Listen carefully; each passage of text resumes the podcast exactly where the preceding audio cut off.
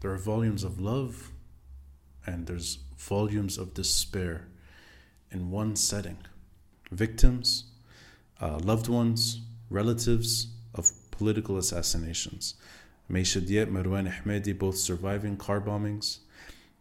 Rasha Al Amir, Monika Borgmann, Luqman's widow. Uh, across, you have Kamel Mroue's son, Malik Mroue. You have Michel Moawad, Renee Moawad's son. You have seated plenty of diplomats that have just arrived listening to the same speeches that have been told over and over and over. These speeches get better over time, too. It's because they're not done once or twice. There have been so many assassinations, and there have been so many people making speeches at these assassinations that they come back and they say the same thing. They improve the language each time. There's no final draft, it's just a continuously edited uh, improvement. The words are great, and there's a lot of love in these rooms. There's a lot of mourning and there's a lot of bonding. Um, but there's also the sad reality that there's no answer to this problem in Lebanon, period. And people listen, people share their feelings, people mourn, people express hope. New MPs make promises, old ministers make promises for the future. New faces representing October 17 demand the same desire. It's the same thing. Uh, this goes nowhere. There's no local option for Hezbollah. Period. There's no security challenge to that group's security.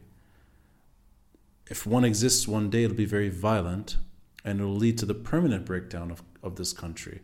It'll lead to the permanent fracturing, cantonization, separation of communities, and an ugly, an ugly version of divorce.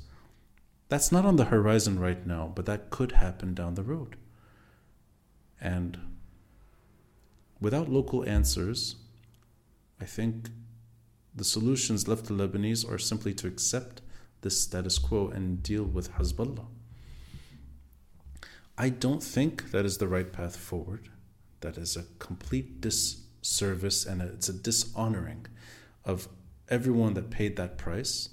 It throws Lebanon away but when that's the only option left, and people seek power in this country in any any way, um, they end up becoming default not allies, but they work with the system they're given.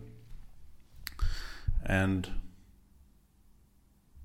commemorations will continue and these words will be shared endlessly.